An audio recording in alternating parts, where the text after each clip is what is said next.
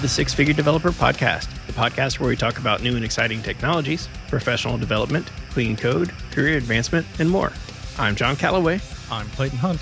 And I'm John Ash. With us today is Scott Hunter. Scott works at Microsoft on Visual Studio and .NET, including .NET Core, .NET Tooling, Languages, ASP.NET, Entity Framework, and Web Tooling. Welcome, Scott. Hey, thanks for having me on the show. Yeah, uh, so it, has been a little bit since we've had you on, but uh, welcome back. Uh, you know what what uh, what what's been new with you these days? I think it's been a long time, hasn't it? I think I was going to say when, when it, what is it at Ignite 2019? Probably the last time that we did this. Yep, yep.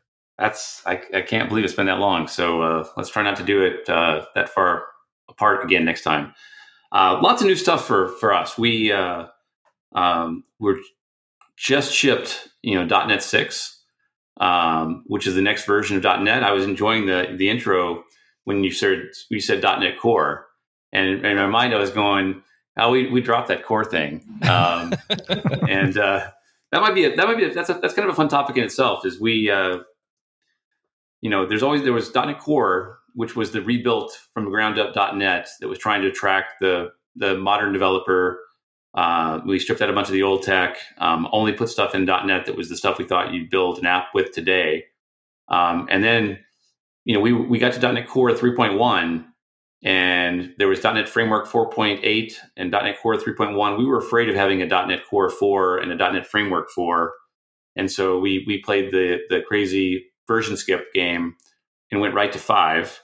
Um, and we thought at the same time it would be a good time to drop the, the core as well because – we really wanted to make uh, it clear to developers that .NET 5 and now .NET 6 is the future path. It's got a bigger version number than .NET Framework, um, and it doesn't have a core name or anything like that that anymore. Um, this will sound weird. Go ahead. It, uh, it it it makes it difficult for me when I'm upgrading my .NET Framework applications, and I'm like, I want to make up. We need to upgrade it to the .NET Core style of .NET 5 or .NET 6 coming out. I, I, I, apologize. um, but you'll hear me probably say many times today that we, we really want to optimize for the new customer.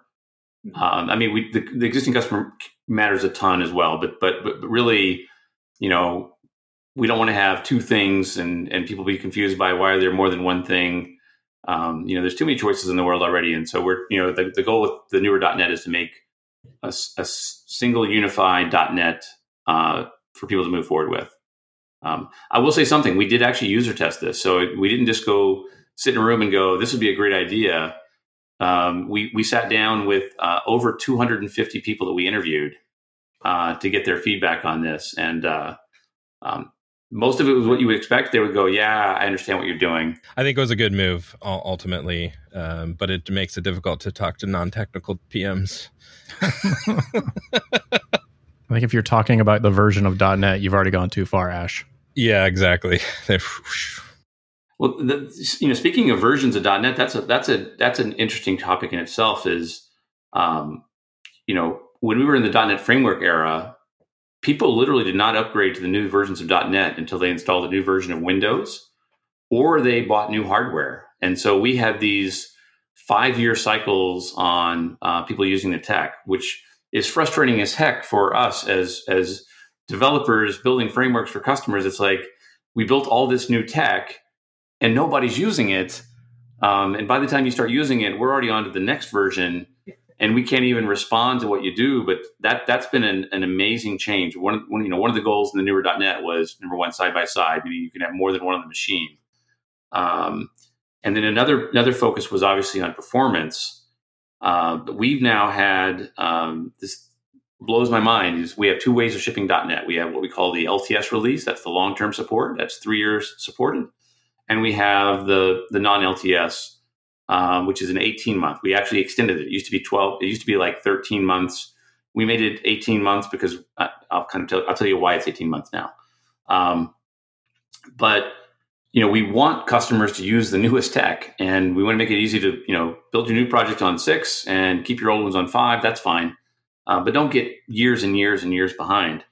Um, but for the first time ever, uh, earlier this year, we were sitting down with some big customers, and these are in the financial industry. These are the exact kinds of people that you would expect. We're on the LTS releases. We're not going to move.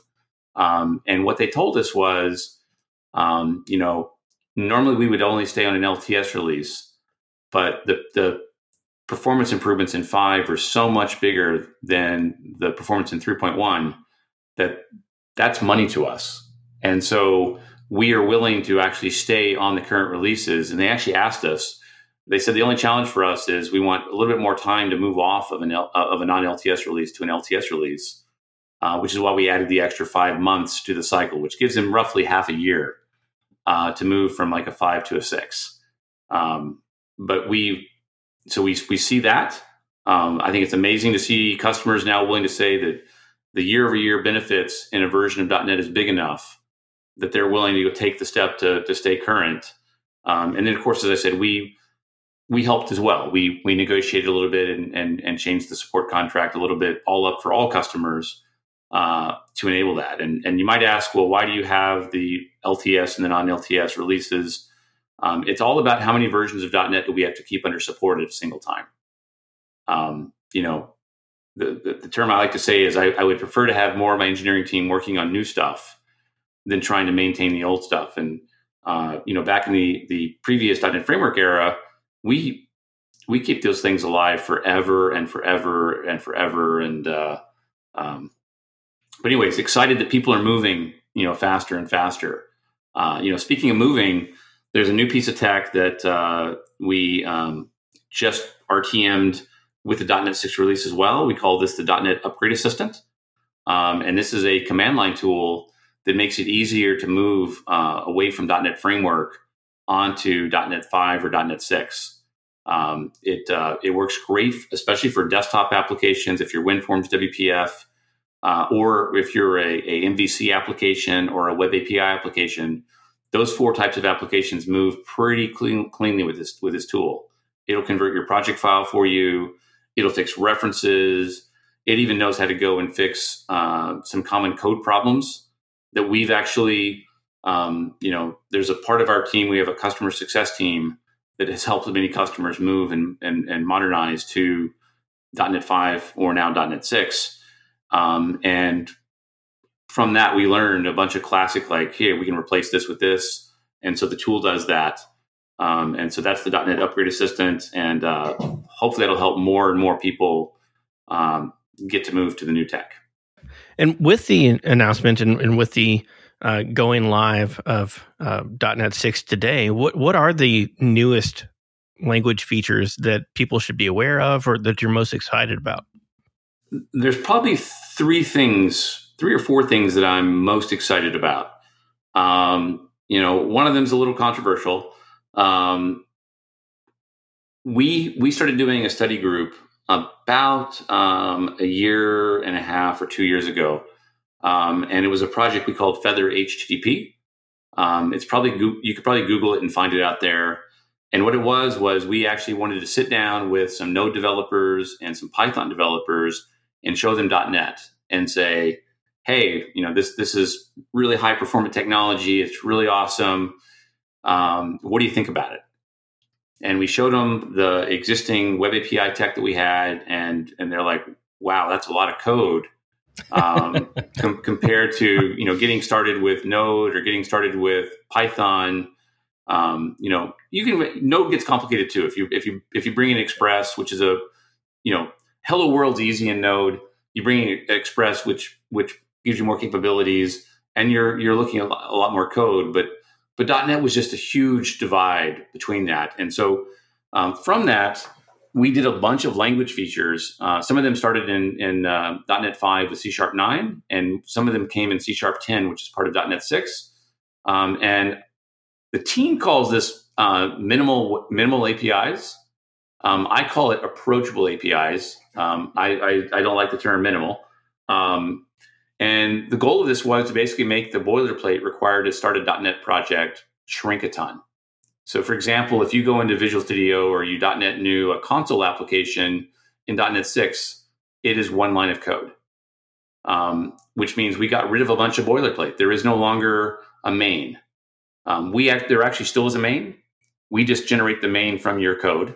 Um, and there used to be a class. You typically you'd have a class program, and inside of that there'd be a, um, a method called main. Um, and so we removed the class. Uh, both of these features were done in in, in uh, .NET 5. We call that top level programs.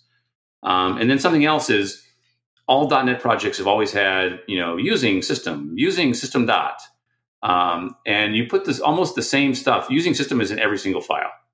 I, doubt you'll have something without a using system, and um, maybe we should just have where the developer can declare what are the most common usings they have in all their all their files and yank those out.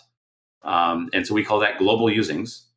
Um, and then if you're building, you know, like a simple node style or, or Flask style API, um, you're probably going to write some lambdas. Um, that's a that's a that's a way of where you can technically write a, a method in line in C sharp. Uh, a lot of those those those lambdas in in uh, C sharp nine required a bunch of typecasting. Um, and of course, if I'm trying to simplify the the project, uh, typecast, how would you know to put the typecast in? This was my the first version of some of this stuff in the in the Feather project was I'm like, why are there seven casts in this demo? um, we had to have them. we had to have them. And so we uh, we made the compiler smarter, where it can actually figure out that cast by itself. Um, and you know, I, I, call the whole thing approachable APIs, but it means final new console is one line. This writes console dot write line hello world, um, which makes .NET as approachable as any of the other scriptable languages. If you want to build an API, it's going to be two or three or four lines of code for for for a hello world. Now, obviously, if you want diagnostic pages, you want you're gonna you're gonna add stuff back, um, and and that's kind of the controversy is is uh, did we go too far? And I don't know if we'll know that until we ship it and it gets into the hands of real customers, not just the uh, our our favorite fans that follow us on Twitter. Yeah, that's that's kind of where uh, where my my thought process was was heading was like you know being able to get going writing less code is is great uh, but one of the things as a as a long time corporate C sharp developer uh, that I appreciate is that C sharp has always provided that foundation that, or well, .NET has always provided that foundation. Like here is what you need to get started, and we've put in some basic patterns to kind of kind of get you off on the right foot. Um, with the minimal APIs and the uh, top level programs, uh, does that still exist, or are you just presented with an empty file like you are in Node, and then you have to go and search the internet for seven hours trying to figure out how to get Express going? So the the intent would be that you almost not an empty file, like an API would actually have some API code in it. Um, there will be a web link in any of the projects, including the console project, that will actually take you to an article, so you don't have to search the world. Um, that kind of explains what changed and how to put the stuff back that we that we took out if you want to put it back. Um, so I want that to be very. You know, that was our our kind of plan was like, okay, we can take it all out and make it really really simple. Um, but it's one click, no search the web, right to our docs, and the docs will explain how is this different than it was before, and here's how to go put back the pieces that you actually might want to put back. I, I would love in the future to even have the tooling be able to let you right click and say, I want diagnostics, or right click, I want uh, DI, or right click. Um, so I think there's a bunch of tooling stuff we can do too. Um, and we would put that in the in the in the doc link or put a comment in or something there. Um, I will say it is an experiment. Uh, the one nice thing about the way we ship .NET today is we ship it on, on pretty much a monthly basis for patches and stuff like that. And so if the feedback is is we went too far, we can put it back um, the other thing is is templates now are can can be installed via NuGet. Uh, so nothing prevents us from also having a NuGet template pack that contains the other templates as well, and we could even document that in that link that we put in the in the beginning of the file. And so I think there's a bunch of levers for us to pull. Um, yeah, I think the fear for us was if we just said, and and we I, I, should show you if I if I could show you the internal threads where we argued about this ad nauseum. you can imagine it was it was it was it was they were pretty crazy. Um, we feel that if we don't at least try something, we're just giving up. There's people saying that hey, you know, if you Google you know .NET uh, console application, you're just going to see this, and this doesn't look like that anymore. But I would challenge and say an ASP.NET application in in .NET Core, and now you know .NET doesn't look anything like it did before either, and the world did not implode. Um, but uh, I don't know, and so I would argue though that they're not so different. I mean, I, I started in .NET in VB.NET version two something we're not, maybe. We're not supposed to talk about that. But and then quickly quickly transitioned into C sharp and, and, loved it and and and haven't looked back. But like I I have several pet projects on like uh, in some web based games that have never gone anywhere that I've taken the guts the the core business logic and upgraded it from those early versions of .NET all along the way through .NET Core and into .NET 5 and the core business logic code didn't change. Like it still runs. I, I, might need to change some using statements and some namespaces and things like that but it it doesn't look all that different i mean a lot of the entry code for MVC or APIs or things like that are are different because that code base has evolved and and is a lot easier and more approachable to get started. But the core business logic, the the syntax of the language really hasn't changed all that much. True. And and I think too Microsoft has done a really good job, especially in recent years, on presenting their case. And you know, Scott, you you and your team, as Richard Lander is, is posting blog posts, and uh, Daniel Roth is posting blog posts on on this is the approach we're taking. These are the release candidate announcements and what you can look forward to, what we're working on, what might slip. Uh, what we're we're requesting feedback on, and look, there are comments open for so that we can hear from you. Yeah, I would say uh, also a, a, link to the docs. You know, if you would have said that five years ago what wouldn't have meant anything to me. A link to the docs today actually is a pretty good. Uh, there's a lot of value there that I'm that I'm anticipating to find. So cool. So I, I think the uh, uh, one of the next big ones, um, actually, it's probably my favorite feature that we're doing. Uh, and I will also warn everybody, it's a feature that will take us about two years to complete. Um, but this is the first version of the of the feature, which is uh, hot reload. Oh yes, please. and it, it, it's I, even as we started rebooting, you know, .NET with .NET Core 1.0, um, we always there's a term in Microsoft we call it inner loop, and the inner loop is as a developer you make a change, and then how long does it take for the application to reflect that change?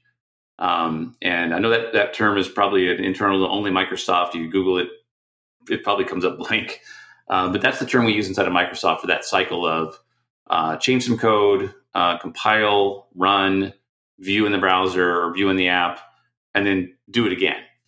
Um, and you know, you know, while .NET and and many of the compiled languages um, are are awesome at runtime performance, uh, we give we give up design time performance uh, because of that awesome runtime performance because we're compiling. You know, imagine C++, it's even slower than uh, compiling a, a, a C sharp application.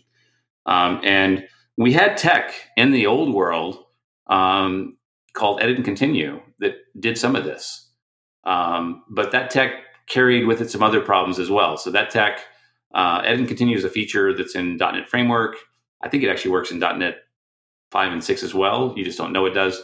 Um, but to, to, but to use edit and continue, you have to launch the debugger and then set a breakpoint somewhere. When the breakpoint hits, you can make some code changes. Um, and we then we, we, then dynamically inject those changes back into the, the running application. Uh, with .NET 6, uh, we're taking that to the next level. You no longer have to actually attach the debugger to do this. You can just start running an application, go back in the editor, make some changes. You can decide whether you want to push the change into the running app uh, immediately without saving the file, or you can save the file. We support both flavors of that. Um, it's a mix of some of the edit and continue tech. It's a mix of some new tech. Obviously, the debugger's not required anymore. Um, and you know, I think it's going to dramatically improve uh, the developer productivity uh, and lessen the number of times you have to actually stop running the application to make changes. Um, I, I, called it out saying it's going to take us a, a, while to finish it, uh, and that's because um, we need developers to start using it and find the edge cases where we can't um, inject that change in, and we'll go fix stuff. Like for example, the edit continue tech because it was built a long time ago, it didn't understand lambdas, and so if you wrote a lambda, well, we couldn't we couldn't edit continue that code. Um, and we've already done a bunch of work in .NET 6 and the Visual Studio family of tools already to make more of those scenarios work correctly. Um, but it will take us probably a year to two years to really get it where you can really change a lot of your application. Um, and there's another flavor of it that, that we're not shipping yet that I think is also interesting, which is there are cases where you will have to restart the application. You know, if, if you're changing the startup code of the application, well, that code's already run. Uh, and and so there's another feature that we that we prototyped during this this uh, time frame, um, but couldn't finish it in time, and that is being able to restart your your your app in the same process. Today, what would happen is you know you close the app, and then we have to create a new process in Windows, and then put your app inside that process. It's much cheaper for me to actually stop the running process change it and then uh, uh, and then but keep the process running. I mean, don't actually close the actual process; just restart it. Um, and so I saw demos of that uh, a few months ago, and it was instant, it was instantaneous. You could basically make a change in a in a controller, uh, and then go change part of the startup, and the app would just go and just run like sub one second again.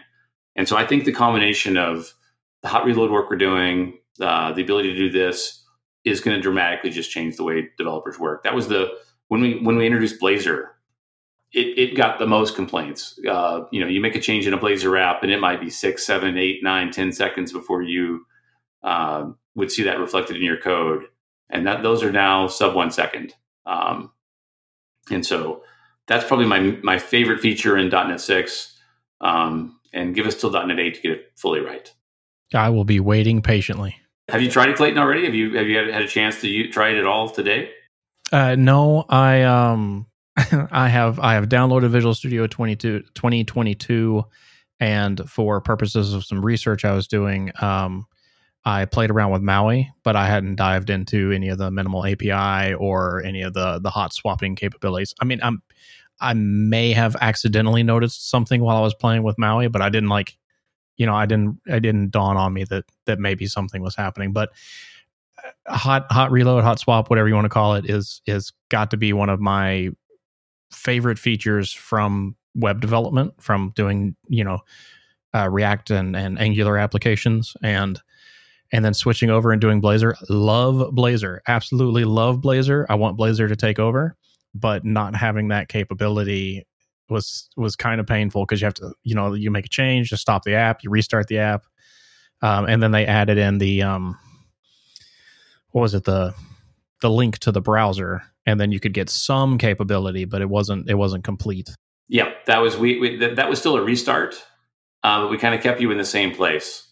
Um, so you would lose some state uh, on that feature. That was basically you could change the html or whatever and uh, the page would update in a, in a couple seconds. Uh, the hot reload is pretty cool because since we're not restarting the process at all, all the state of your running app is still there, um, and that was that that makes it really cool. But that that's that's got to be my favorite feature. Then the, the next one that I I am excited about, but it's also one that we're not going to finish completely in .NET six is going to be you know what we call Maui, um, and I'll I'll kind of explain the genesis of Maui. Um, you know, we acquired Xamarin back in 2016.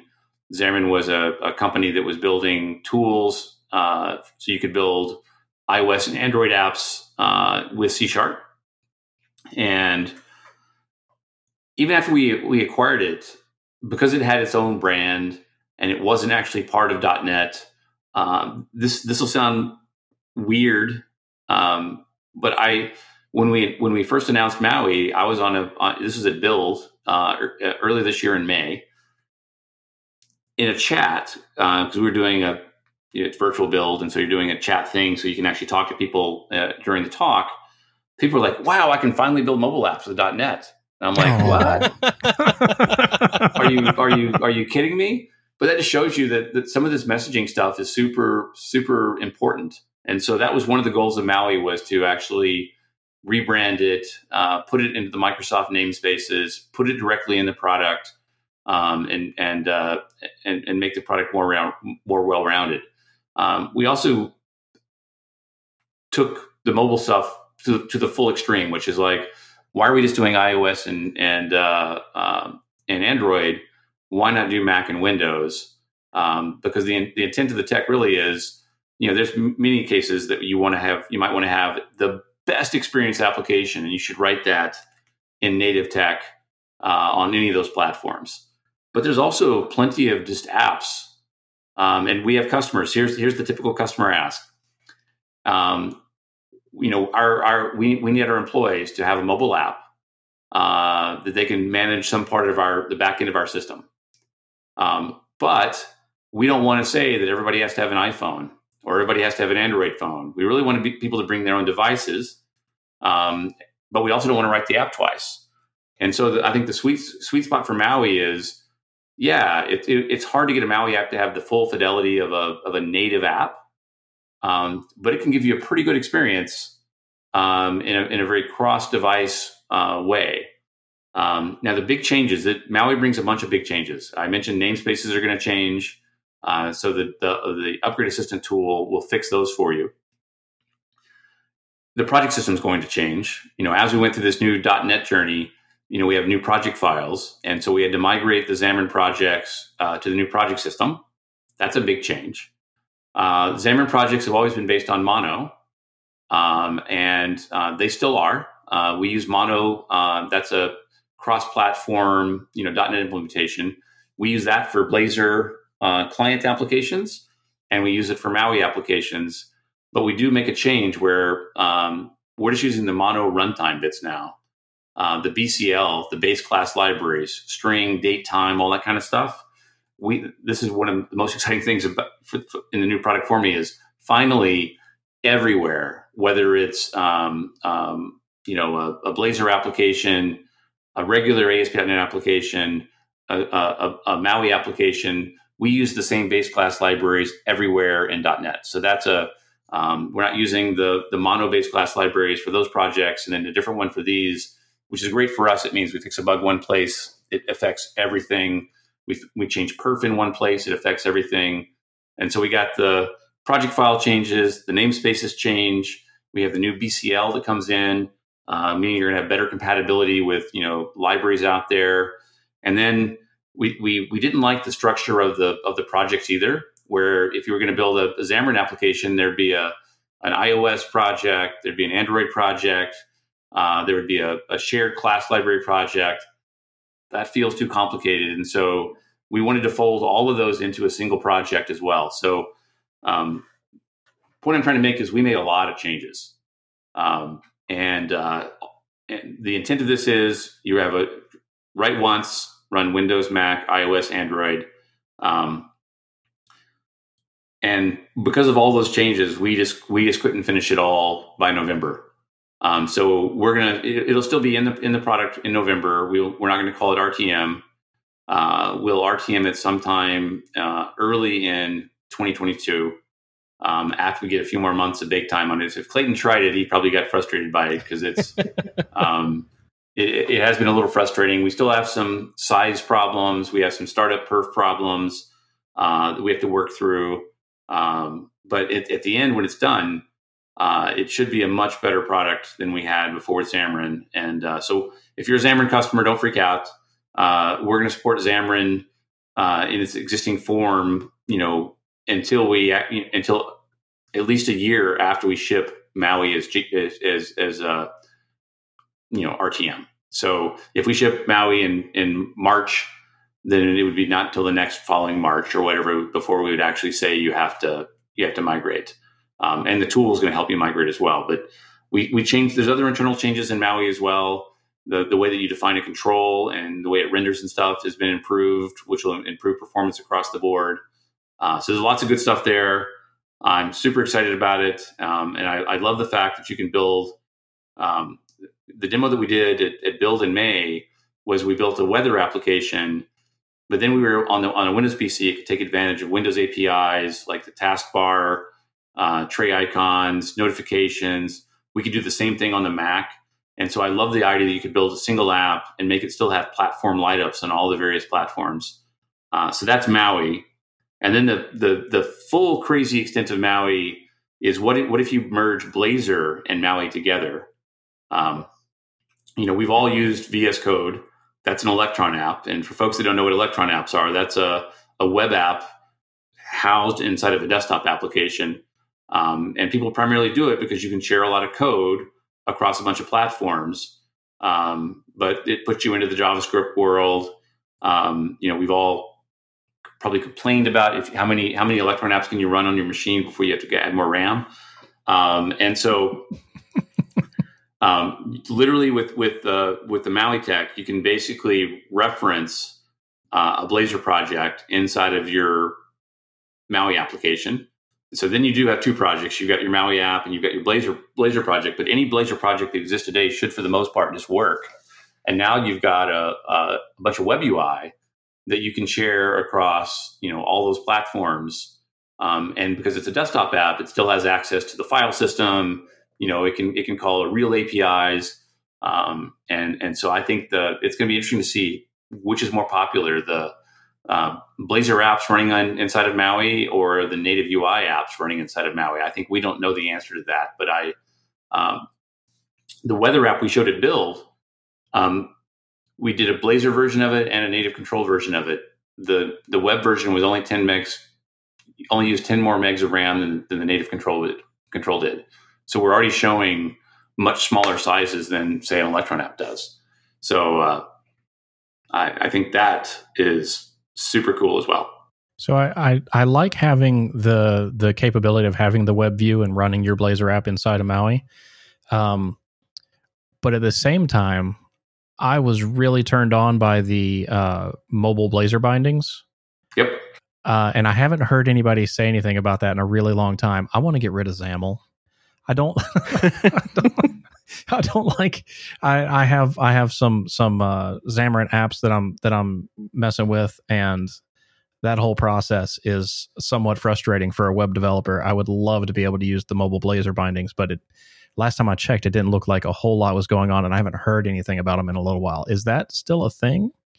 Yeah, so let's let's let's well, for people that are listening, let's tell them what mobile Blazor bindings are. So uh, we did an experiment to see if you could actually write a a uh, Xamarin app with Blazor syntax. Um, and uh, you know the motivator for this was, and by the way, we we actually did a bunch of these prototypes. We did a Flutter one. Uh, we called it Blutter, Blazor over Flutter, um, and uh, for the reasons Clayton said, um, XML feels like an old, dated kind of thing. Uh, XAML is is full of XML. Um, and uh, actually, the the the uh, Blazor app running inside of Maui is actually some of that mobile Blazor binding stuff. Um, it's just not all of it.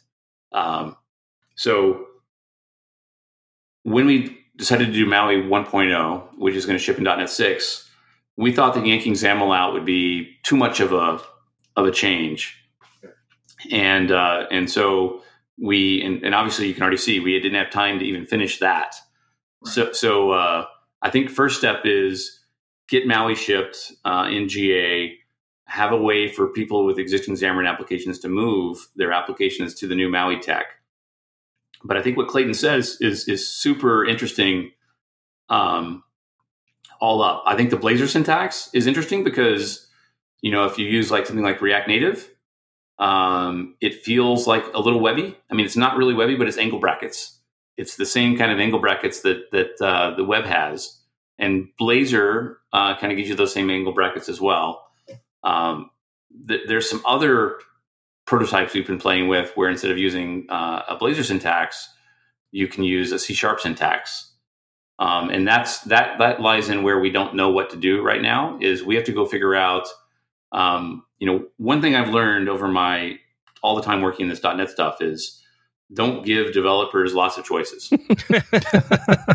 um, you know, it, it's, it's, it's, it would be a travesty to say, hey, you can write your Maui app in C Sharp, or you can write your Maui app in XAML, or you can write your, your Maui app in Blazor. Um, and so I think we have to go figure out is the C Sharp thing the cool thing? Uh, or is the Blazor thing the cool thing? And once we do that, I think what we would do is I'm going to get in trouble for saying this kind of stuff. We would actually uh, make that the new experience in Visual Studio. You would get you would use one of those new syntax by default, and XAML would be just there for compatibility uh, for existing applications. Um, when people hear this, they're gonna they're gonna come after me with pitchforks. But when you when you say C sharp, do you mean like the CSHTML files or something else? Raw C sharp. Uh, if you ever seen if you see Swift UI, um, it, would be kind of a kind of a, a thing, sort of like Swift UI, where you actually just, just define all of your your your markup in C sharp. Okay, which you, you can sort of do with with um, Xamarin today. You can just go to the code behind and populate everything from there. Would it be like that ish? Better though. So uh, um, the, the the intent would be that we would make language features, language changes and stuff to make it where it's not verbose. Um, today, you know, if you if you do, you know, like even in like WinForms, you could technically go and build the UI all by hand, um, but it was cumbersome. You don't want to go create classes. You want to do all that kind of stuff in in line. So yeah, that's. But we don't know. Awesome, awesome. So, are are there any other features that we need to be aware of, or is it just stay tuned uh, for for more announcements this week? Um, other stuff that I think is interesting. Um, is there anything else that's crazy? Um, EF EF Core performance is is a big one as well that comes in in in uh, this round of of, of work. Um, it is seventy percent faster in .NET six than it was in .NET five, and the the Stack Exchange folks have a, a cool library called Dapper, um, which is a very lightweight ORM written on top of .NET. Um, EF Core actually ends up being being within like three or four percent of Dapper performance in .NET six. Um, so it, it, you know, we spent a lot of work on it. Thirty-one percent faster query performance, uh, reduced memory by forty-three percent. So just across the board, um, you can get the full power in ORM uh, and almost the same performance of, of, as, as, Dapper has today. Uh, the Stack Exchange folks are off trying to make Dapper faster again. So it's a it's a it's a it's a fun community and we all benefit for it. So and everybody wins. I you know anytime we do this kind of stuff, I I love I love where it goes. All right. So so what's next? Are, what are we are we already looking forward to .NET 7? Are there other things that we should be aware of or, or keep in, keep an eye out for? Um I, I will say one more thing which would be uh we uh we do also have uh, you know as Blazor people if you're in, if you're doing Blazor Blazor client uh, that's the one that uses WebAssembly WASM. We do have a feature now where you can natively compile the entire app. Um, so you can get more high, high performance if, you, if, if performance is really important to you. Um, but beyond that, uh, we started .NET 7 planning um, about three or four weeks ago. And one of the cool things is, and, and I'll try to get you some links, um, all that planning does happen on the web. So you can see the, the major topics and the major themes that are there. Um, and so .NET 7 planning is up. Um, but there is some some other craziness as well, which is my role is going to change a little bit. Um, um, I've been in, in, this is it's a funny history. I, I, joined Microsoft in 2007, working on the ASP.NET, ASP.NET team, and then in 2010 we took our entire team and moved into Azure um, because Scott Guthrie, who was the EVP of Cloud and AI at Microsoft, um, he was in DevDiv at the time and when he moved to the cloud, he took anything web related with him. So that was like IIS, uh, the web tooling in Visual Studio, ASP.NET.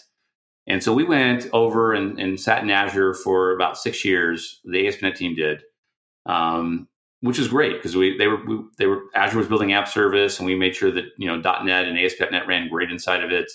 Uh, built a bunch of web tooling for for the cloud, and then in 2016, um, I came back to DevDiv um, and that was part of a this the .NET Core journey.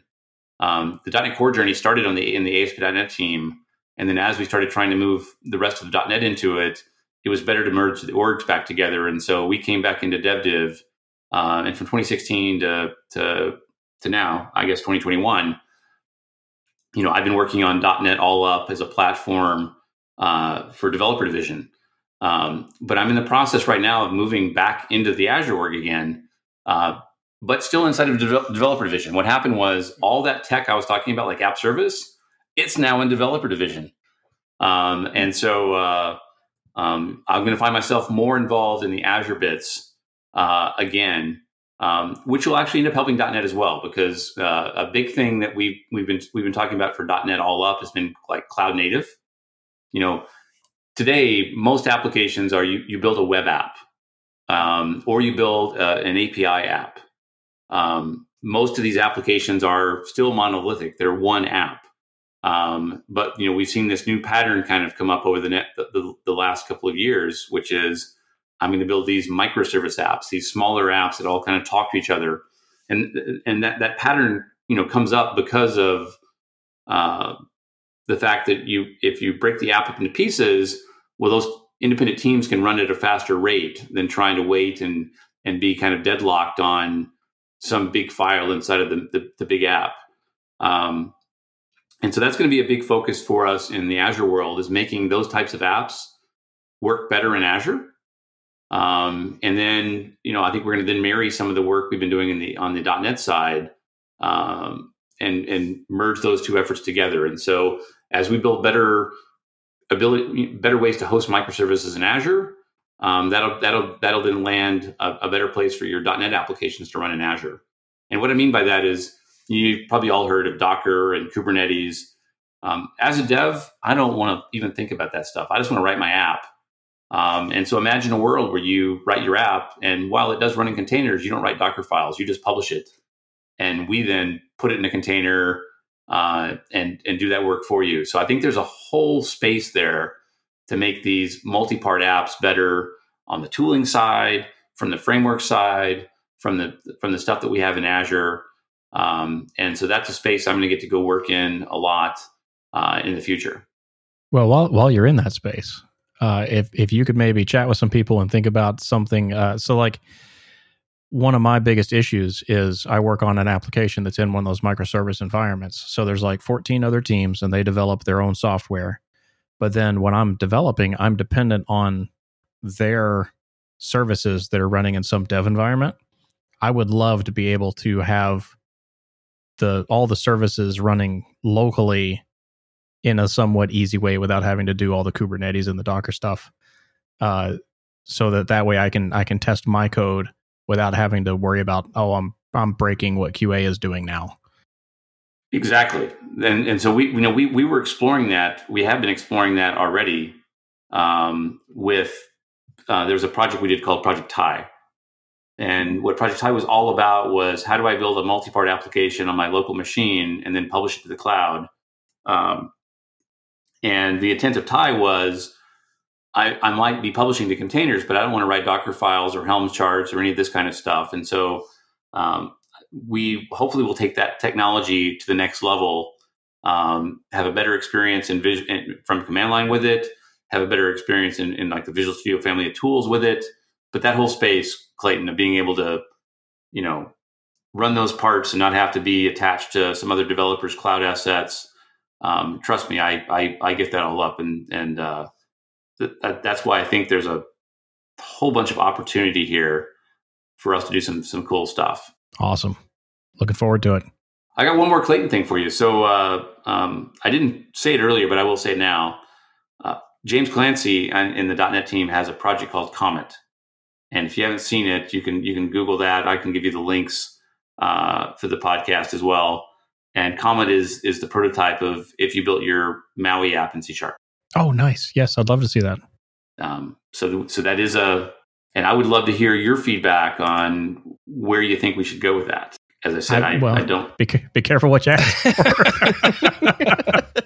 but but you you understand our, our our what we don't want to do is say, hey, there's three ways of doing this uh, we'd love to say we chose one of the ways, and that's the default way for new projects. And you know, we we maintain the XAML for your older projects. So we've we've uh, talked a lot about .NET 6 and features in it, uh, .NET MAUI, top level programs. Are, are, there any resources you could point our listeners to uh, for getting started with any of these things? I think the biggest one is obviously the .NET website. Uh, there'll be a bunch of tutorials and stuff up uh, by now uh, on how to do this kind of stuff. I think the .NET blog um, is another uh, is another big place, um, and I'll, I'll send you the links. We can put them on the on the podcast. And then finally, there's the doc site. Um, you know, there's a there's an amazing doc site. It's pretty current for us. But between those three places, that's really it. The the the blog, um, the .NET website, dot.net. Uh, you can find the docs from there as well. But but uh, and and then the docs are, would be the three best places to find stuff like that. Uh, there's also such um, there's a whole bunch of learning materials. Uh, there's a MS Learn thing, and I'll give you a link to that as well. And you'll be able to go find getting started videos uh, with full tutorials on how to build these apps uh, from there as well. So, but those are my favorite kind of couple places to to think about. Uh, so, what has been helpful in your career that you might share with those just getting started, or those maybe looking to level up their own careers? Um, I'll, I'll, give you a recent one that that uh, that I that I think about. I thought about recently, which is just some career advice. Is you know I've been at Microsoft for 14 years, and when I was younger in my career, you, you know, once again, you, it, we all hang out together. A lot of, a lot of, a lot of, you know, it, you know, developers kind of hang out with other developers, and then what you find is you end up working with a bunch of people that are very similar to yourself. Um, and so I found in my career that I looked looked up one day and I'm like, you know what? I have a bunch of people that are all we we all think the same way. We can finish each other's sentences, uh, and I recognized that that was maybe not the greatest thing. And so uh, the last couple of years, I've really, really tried to take, take my leadership team in .NET and surround myself with very different types of people. Uh, they come from different backgrounds, different experiences, um, and I call this diversity of opinion or diversity of thoughts or diversity of thinking. And so, the more diverse my team is in their backgrounds and the way they think, and it lends to a better product every single time. Some of the some of the best things that I even early in Microsoft when I still had some of the, I was surrounded by too many of the same types of people. Uh, my engineering manager, Eilon Lipton, at the time, he and I, very different opinions. He was far this way, I am far the other way. And that meant the product was somewhere in the middle between both of us. And so I think that like Razor, uh, MVC3, one of my favorite versions of MVC, uh, they all were benefits of, of uh, that the fact that he and I were very different and you got something in between both of us. He might have been too extreme one direction, I was too extreme the other direction, and you get a nice middle ground. And so I think uh, always looking up and thinking, are the people that I'm, I'm, I'm surrounding myself with exactly like me? And if they are, maybe you should try to change your team a little bit so you get more diversity of opinion, diversity of thought um, as you work on your projects. That is really good advice. So where can our listeners go to follow you and keep up with what you're working on? So I am I am cool CSH on Twitter. Uh, that's the best way to find me. And you might be curious, you know, why cool CSH? Um, the reality is, you know, Scott Hunter. Every form of Scott Hunter was taken on Twitter, even in 2008. um, and so my initials are actually CSH. So because I am Carl Scott Hunter, and so I just took cool and put it in front of my initials, and that is my uh, my Twitter handle. Um, there's another joke that that Scott Hanselman on my team likes to always throw at me, which is like, you know, to be successful at Microsoft, you need to be a Scott. So you just change your name to Scott, uh, which is not true. My parents called me Scott as well. So uh, the Carl comes from my grandfather, uh, and that's that's in both my name and my dad's name. And so uh, so you're saying it's still true that you have to be a Scott to be successful at Microsoft? It doesn't hurt. you know uh, the the you know your your typical in Microsoft your alias is typically your first name and the and the first two letters of your last name, and so there's you know Scott Guthrie who's the EVP of of, of, of Cloud and AI, that's Goo, and then there's Scott Hunter, that's Who, and then there's Scott Hanselman, Ha, and so we call you know it's a goo hoo ha. If uh, fantastic. So we have lots of fun with that kind of stuff. There's there's been plenty of moments when we when we open source .NET for the first time uh, in 2014 at a conference. Scott Hanselman and I are super excited.